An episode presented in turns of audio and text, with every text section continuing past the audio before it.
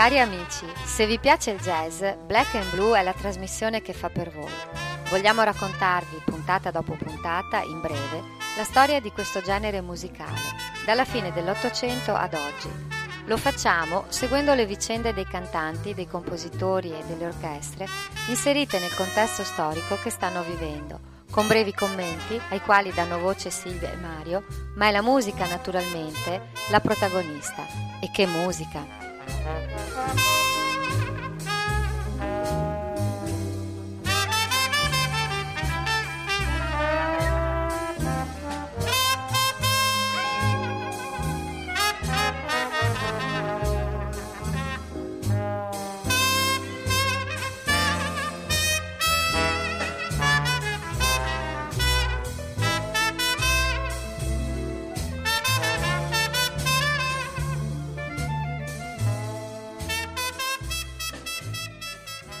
Benvenuti alla terza puntata di Black and Blue, breve storia del jazz raccontata da Silvia e Mario.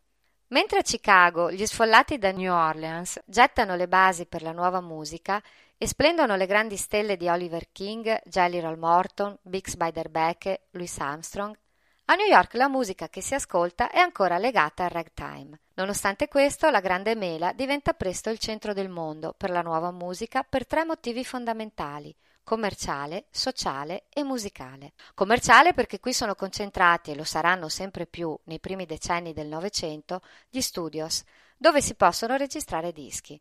Si tratta di strutture che diventano sempre più indispensabili, mano a mano che il jazz diventa più commerciale.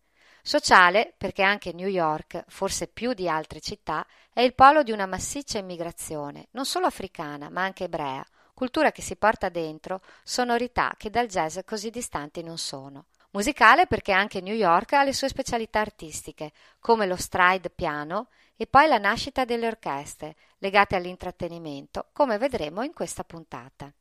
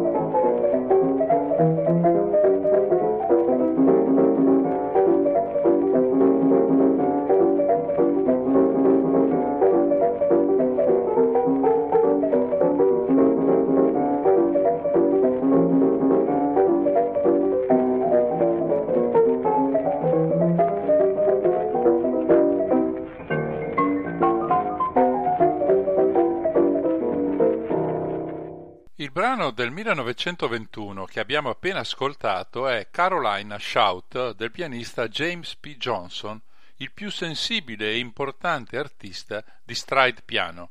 Come James, molti pianisti arrivano a New York dai dintorni o dal nord, fanno una musica che raccoglie l'eredità del ragtime e la evolvono suonando il piano con mani pesanti. Stride significa infatti camminare a grandi falcate.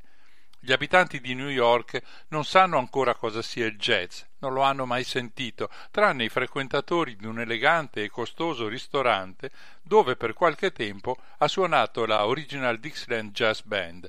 Qualche artista è passato di là, ma solo in pochi hanno avuto la fortuna di incontrarli. La fortuna capita proprio a James P. Johnson, che conosce in qualche bettola di Harlem Jelly Roll Morton, Possiamo solo immaginare con quale enfasi Gelli abbia dipinto le proprie virtù. Gustiamoci Black Bottom Stomp, un'altra esecuzione di Jelly Roll Morton, che sarà anche stato un attaccabrighe, ma in quanto a musica.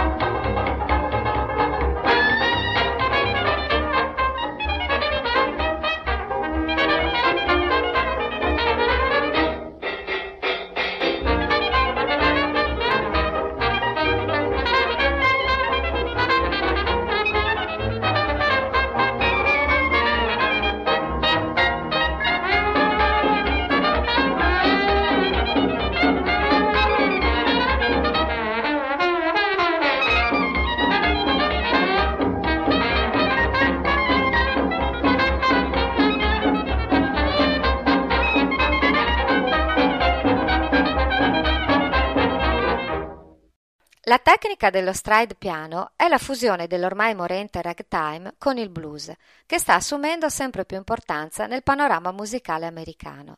La città dove questa unione prende piede è Atlantic City. Qui converge la maggior parte dei musicisti, soprattutto pianisti, durante l'estate per intrattenere una moltitudine di turisti, attirati soprattutto dalle case a luci rosse sparse ovunque nella città Insomma, è la storia di Storyville che si ripete, senza problemi di militari di mezzo. Quando finisce la stagione, la maggior parte dei pianisti si sposta ad Harlem, New York, dove si sta espandendo a macchia d'olio un sottobosco di nightclub per la popolazione nera. Negli anni venti Harlem è invasa dai turisti bianchi in cerca di sensazioni forti e di musica esotica, ma di questo parleremo più avanti. Tra i pianisti per così dire stagionali da Baltimora arriva Yubi Blake, che ascoltiamo in questo Arkansas Blues.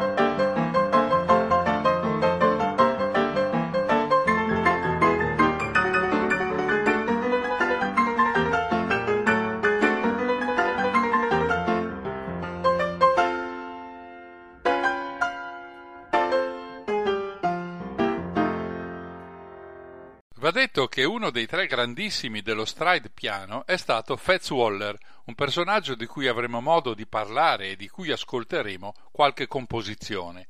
Ma vale come anticipazione, è stato uno dei più grandi musicisti jazz di tutti i tempi.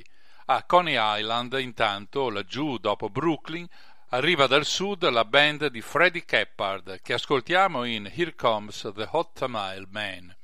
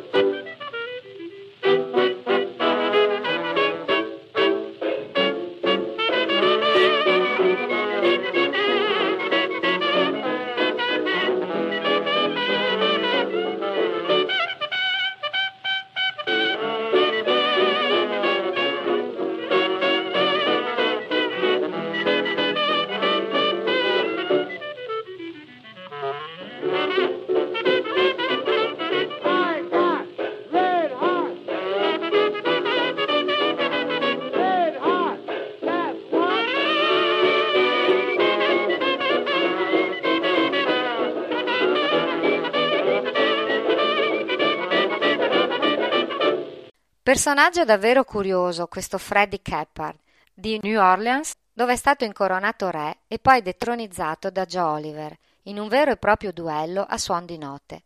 Freddie suona per qualche tempo a New York, dove nel 1915 rifiuta un ottimo ingaggio di 25 dollari per una registrazione, che sarebbe stata la prima del jazz.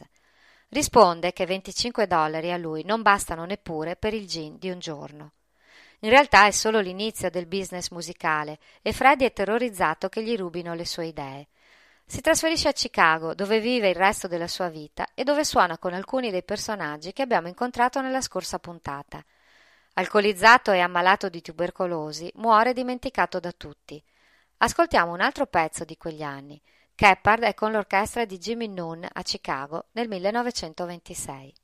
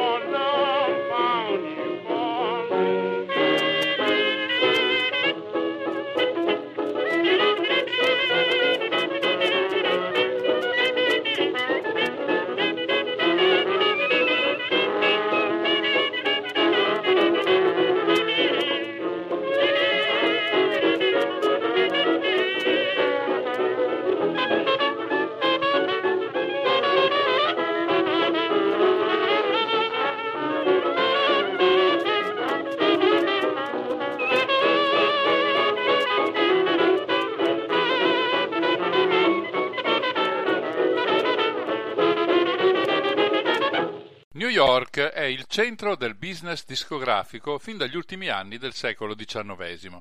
Una intera zona della città vede proliferare studi di registrazioni e sedi di case discografiche. Sono concentrate in una strada di Manhattan dalle parti dell'Union Square, la Tin Pan Alley, i compositori non hanno la più pallida idea della rivoluzione che sta avvenendo nel sud del paese e neppure da quale terremoto la loro cultura sarà colpita di là a poco.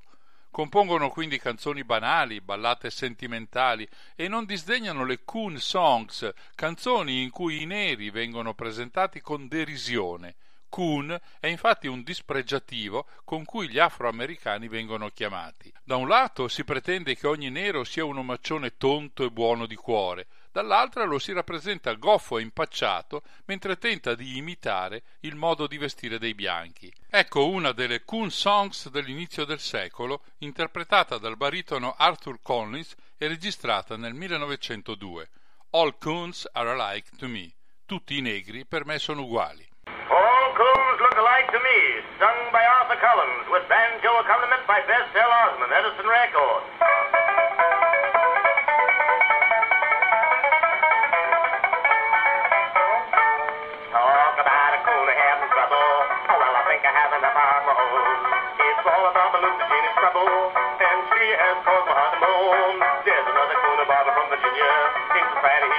He's the leader of the day. And now my honey gal's to quit me. Yeah, she's going and drove this coon away. She's no excuse to turn me loose. I've been abused, and I'm all confused. oh my, cause his ways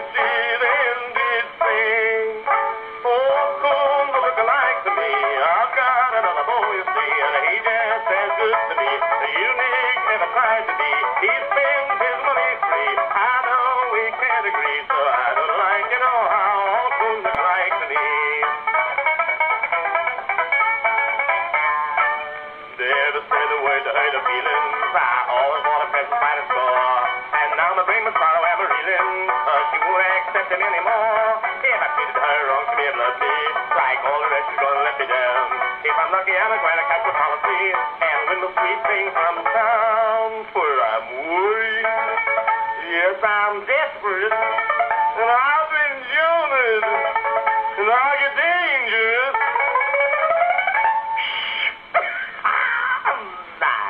It is way she says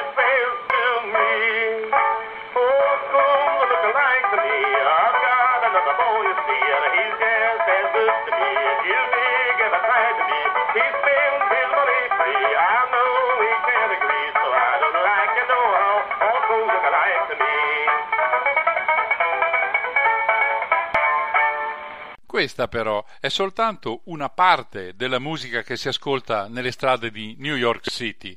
Il resto non è comunque molto elevato da un punto di vista musicale. Provate ad ascoltare.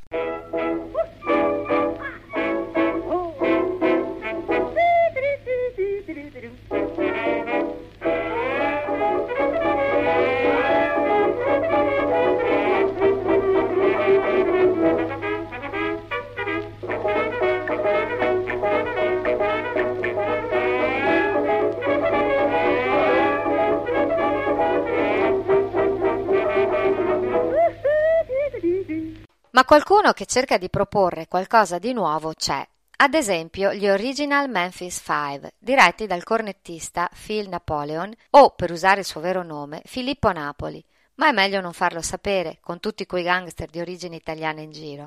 Incide una quantità straordinaria di dischi nella sua lunga carriera, a partire dal 1921.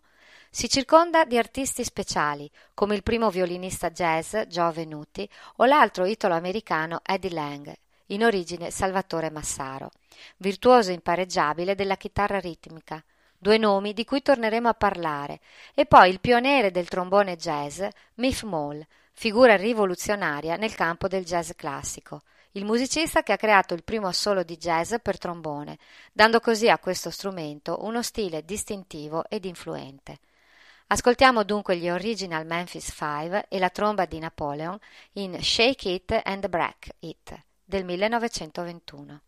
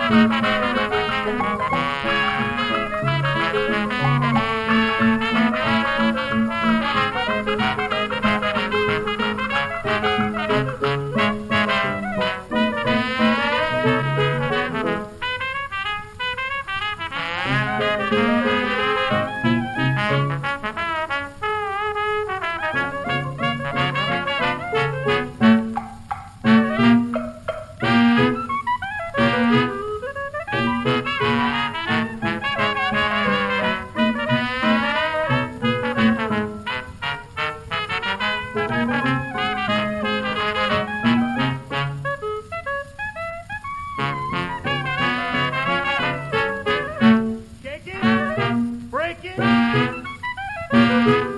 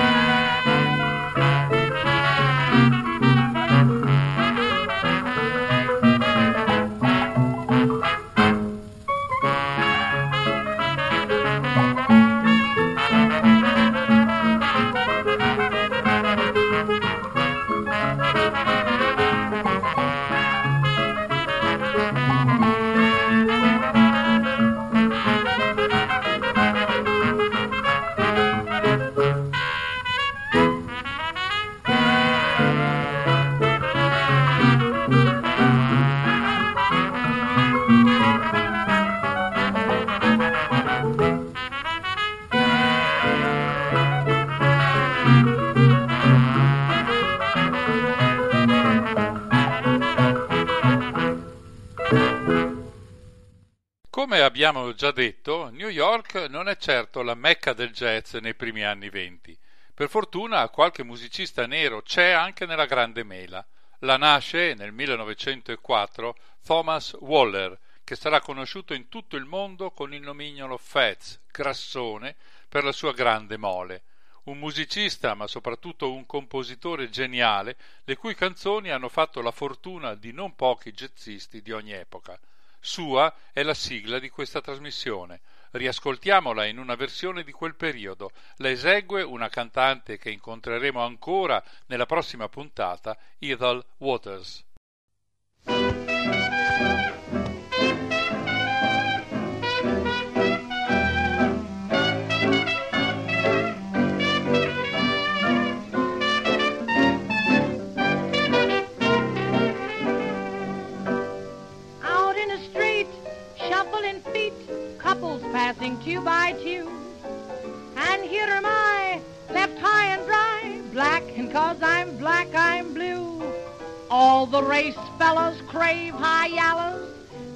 Prefer them light. I'm just another spade who can't make the grade. Looks like there's nothing but dark days in sight. With a cold, empty bed, springs hard as lead, pains in my head, and I feel like old Ned. What did I do to be so black and blue? No joys for me, no company. Even the mouse ran from my house all my life through. I've been so black and blue. I'm white, but it's inside, so that don't help my case.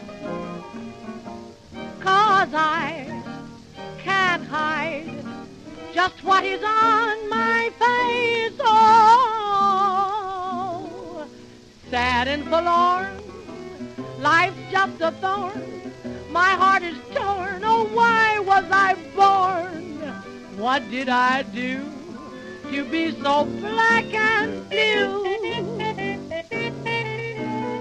Just cause you're black, boys think you lack.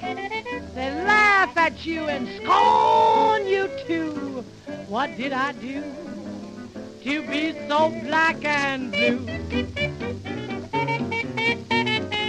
When I draws near, they laugh and sneer. I'm set aside, always denied. All my life through, I've been so black and blue. How sad I am, and each day the situation gets worse. My mark of ham seems to be a curse. Oh, how will it end? Can't get a boyfriend, yet my only sin lies in my skin. What did I do to be so black and blue? Gli studi classici, le lezioni di James P. Johnson, la curiosità per la politica e la letteratura fanno di Fats un personaggio straordinario. La sua vita privata invece è un disastro, anche per la sua propensione a bighellonare nei bar e alle bevute con gli amici. La sua incredibile velocità nello scrivere brani è ricordata da tutti. Una sera, su due piedi e sul bancone del bar, realizza nove canzoni per Fletcher Henderson, solo per ripagargli nove hamburger ingurgitati una sera in un sol boccone. Un'altra volta predispone musiche e parole di un intero spettacolo mentre le ballerine provano i loro passi. Ascoltiamo un brano suonato al pianoforte da Waller.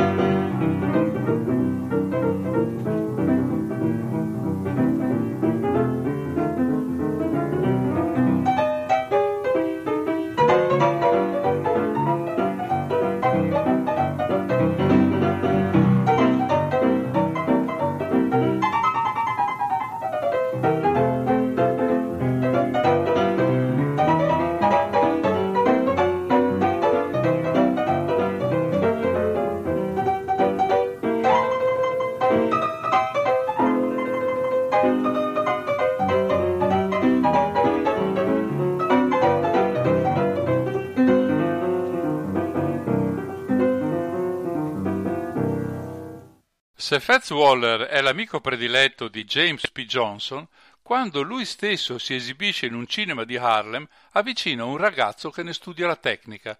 Si chiama William Basie, ma tutti lo conosceranno come Count Basie, un compositore che avrà un ruolo decisivo nello sviluppo del jazz.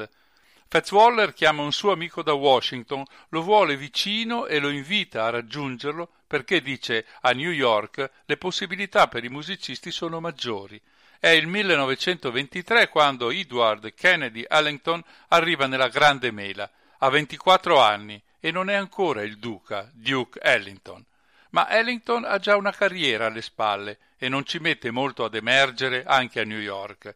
Nel giro di un paio di anni è alla testa di un gruppo di giovani musicisti che suonano in un raffinato cabaret di Broadway, il Kentucky Club, nome che viene dato anche alla sua orchestra che ascoltiamo in questo East St. Louis Toodle O, nella sua versione originale del 1927.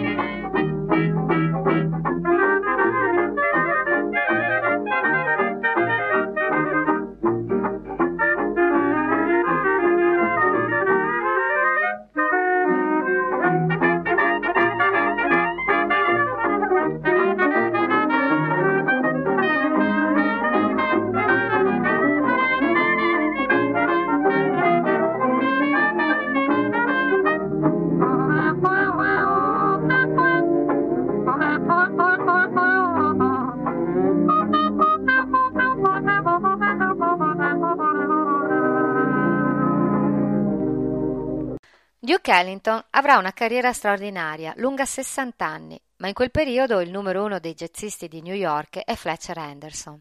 Nasce in Georgia da un preside e una pianista, si laurea ad Atlanta e si trasferisce poi a New York per conseguire il master in chimica alla Columbia University. Ha un solo handicap, è un nero e le prospettive di entrare nel giro degli scienziati sono praticamente nulle. Si rivolge alla musica al nascente jazz newyorkese, non sappiamo se sia stato un danno per la chimica, ma certo è stata una manna per la musica. Le orchestre che dirige diventano stabili prima al Club Alabama e poi nell'importante sala da ballo Roseland Ballroom. La sua musica diventa innovativa nel 1924. Forse è un caso, ma coincide con l'ingresso nella sua orchestra di Louis Armstrong. È con Anderson e i suoi arrangiatori, Don Redman e Benny Carter, che nasce il jazz per orchestra, che avrà sviluppi formidabili negli anni seguenti. Il brano, dal titolo un po' malizioso I Want to See a Little More, è del 1926.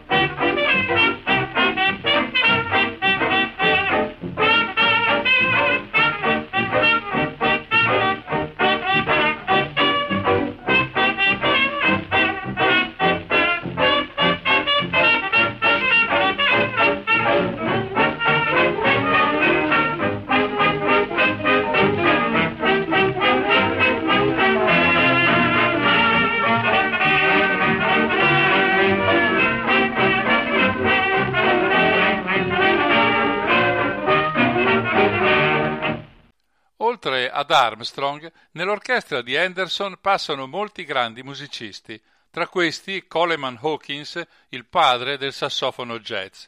Arriva nell'orchestra di Anderson dopo aver suonato a Chicago e in Kansas. A differenza di molti suoi colleghi, ha studiato e si è diplomato in musica. È rimasto il re incontrastato di questo strumento fino all'avvento del suo più grande competitor, Lester Young. C'è un aneddoto riportato da Julian Edwin Adderley. Un giovane sassofonista si lamentava con me del fatto che ascoltare Coleman Hawkins lo innervosiva. Gli ho risposto che Coleman Hawkins doveva renderlo nervoso. Sono 40 anni che Hawkins fa innervosire gli altri sassofonisti. Eccolo il sassofono di Coleman nell'orchestra di Fletcher con un imperdibile Clarinet Marmalade.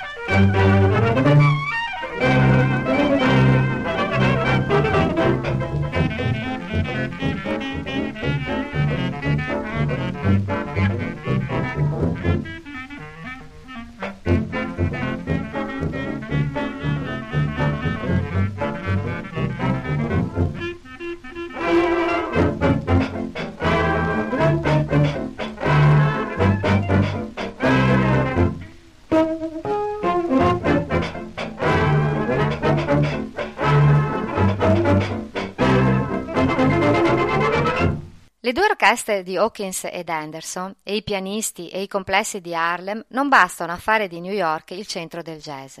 Ci sono anche le cantanti blues che si esibiscono nei teatri del circuito Toba. Tra tutte Bessie Smith, che avevamo incontrato a Chicago. È a New York che Bessie incide i suoi dischi e si fa accompagnare dai solisti migliori della città. Nel 1925 lei è a fianco il giovane Louis Armstrong. Il rapporto tra i due non è dei migliori, perché si tratta di due stelle immense che è difficile trovino entrambe lo spazio che desiderano. Nonostante questo realizzano assieme alcuni dischi di eccezionale qualità, come questo St. Louis Blues, citato in tutte le storie del jazz.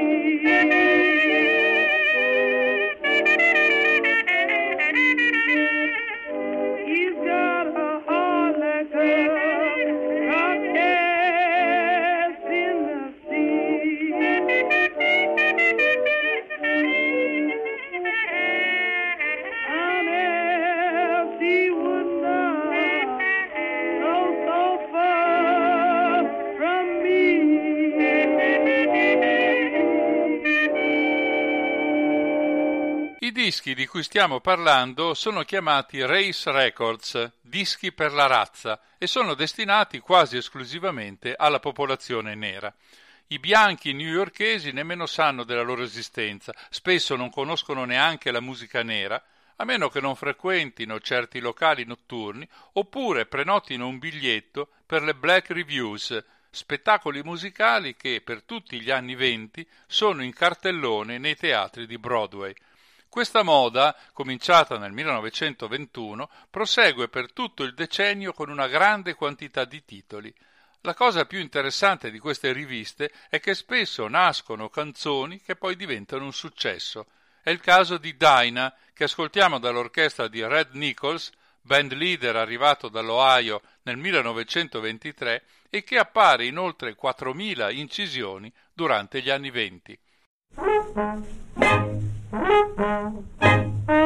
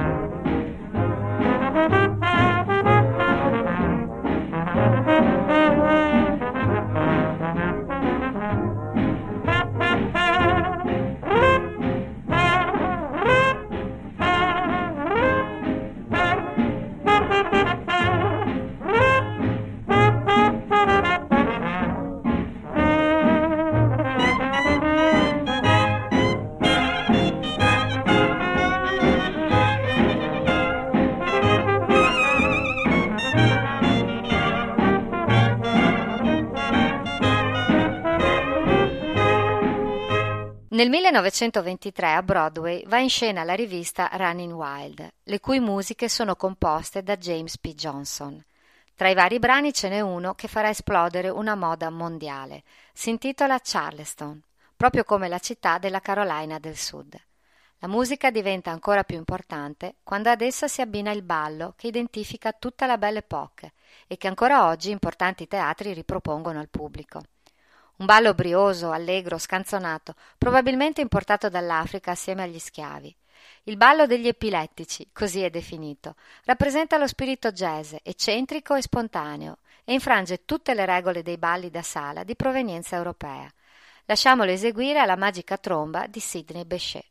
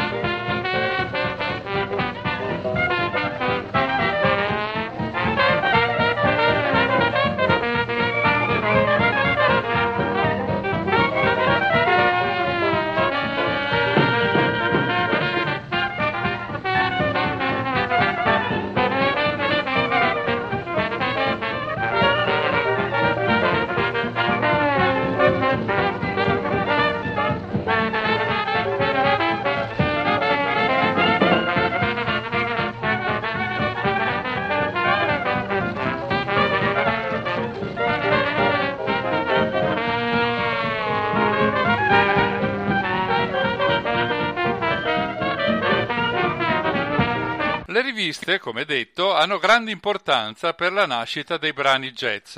Oltre a Johnson, un altro che si cimenta con questo tipo di composizione è, come abbiamo già accennato, Fats Waller.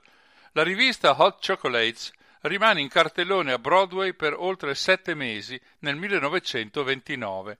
Fats estrae dal cilindro un brano meraviglioso, Ain't Misbehaving, che significa non è peccato, la commedia ha un grande cast e una stella che per la prima volta sale sul palco per questo genere di spettacoli. Forse senza di lui il brano che adesso ascoltiamo non avrebbe avuto lo stesso grande successo. Louis Armstrong.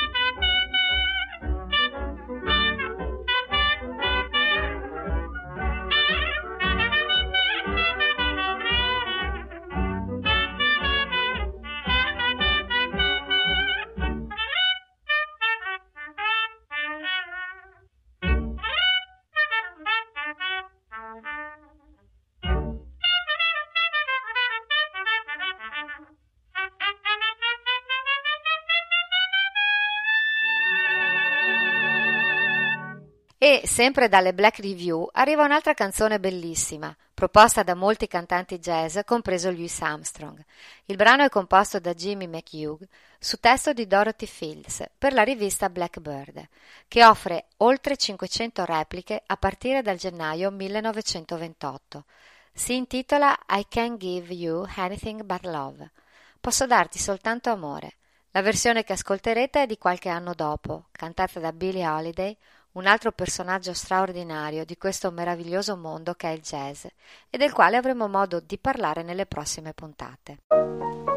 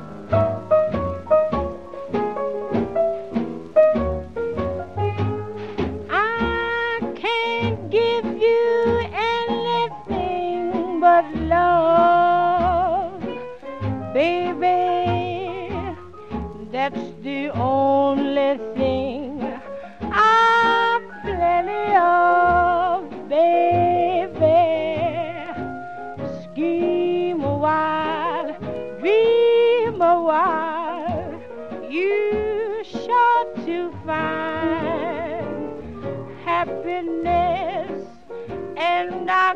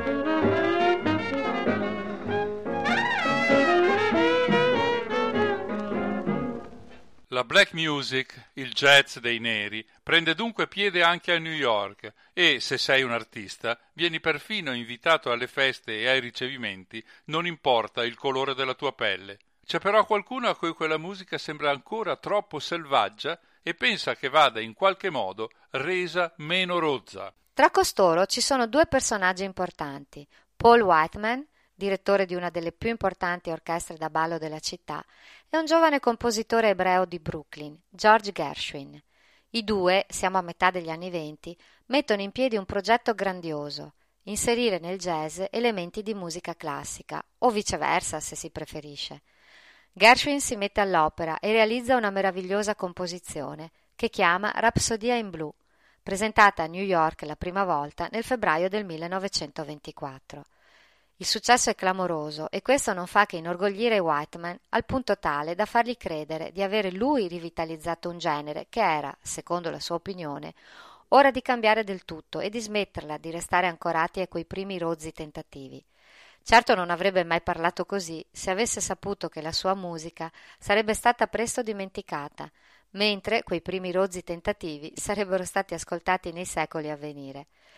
Quello che accadrà poi lo scopriremo nella prossima puntata di Black and Blue. Per ora godiamoci l'interpretazione, fedele all'originale jazzistico, che l'Orchestra Sinfonica di Dallas dà al capolavoro di Gershwin. Un caro saluto e buon jazz a tutti.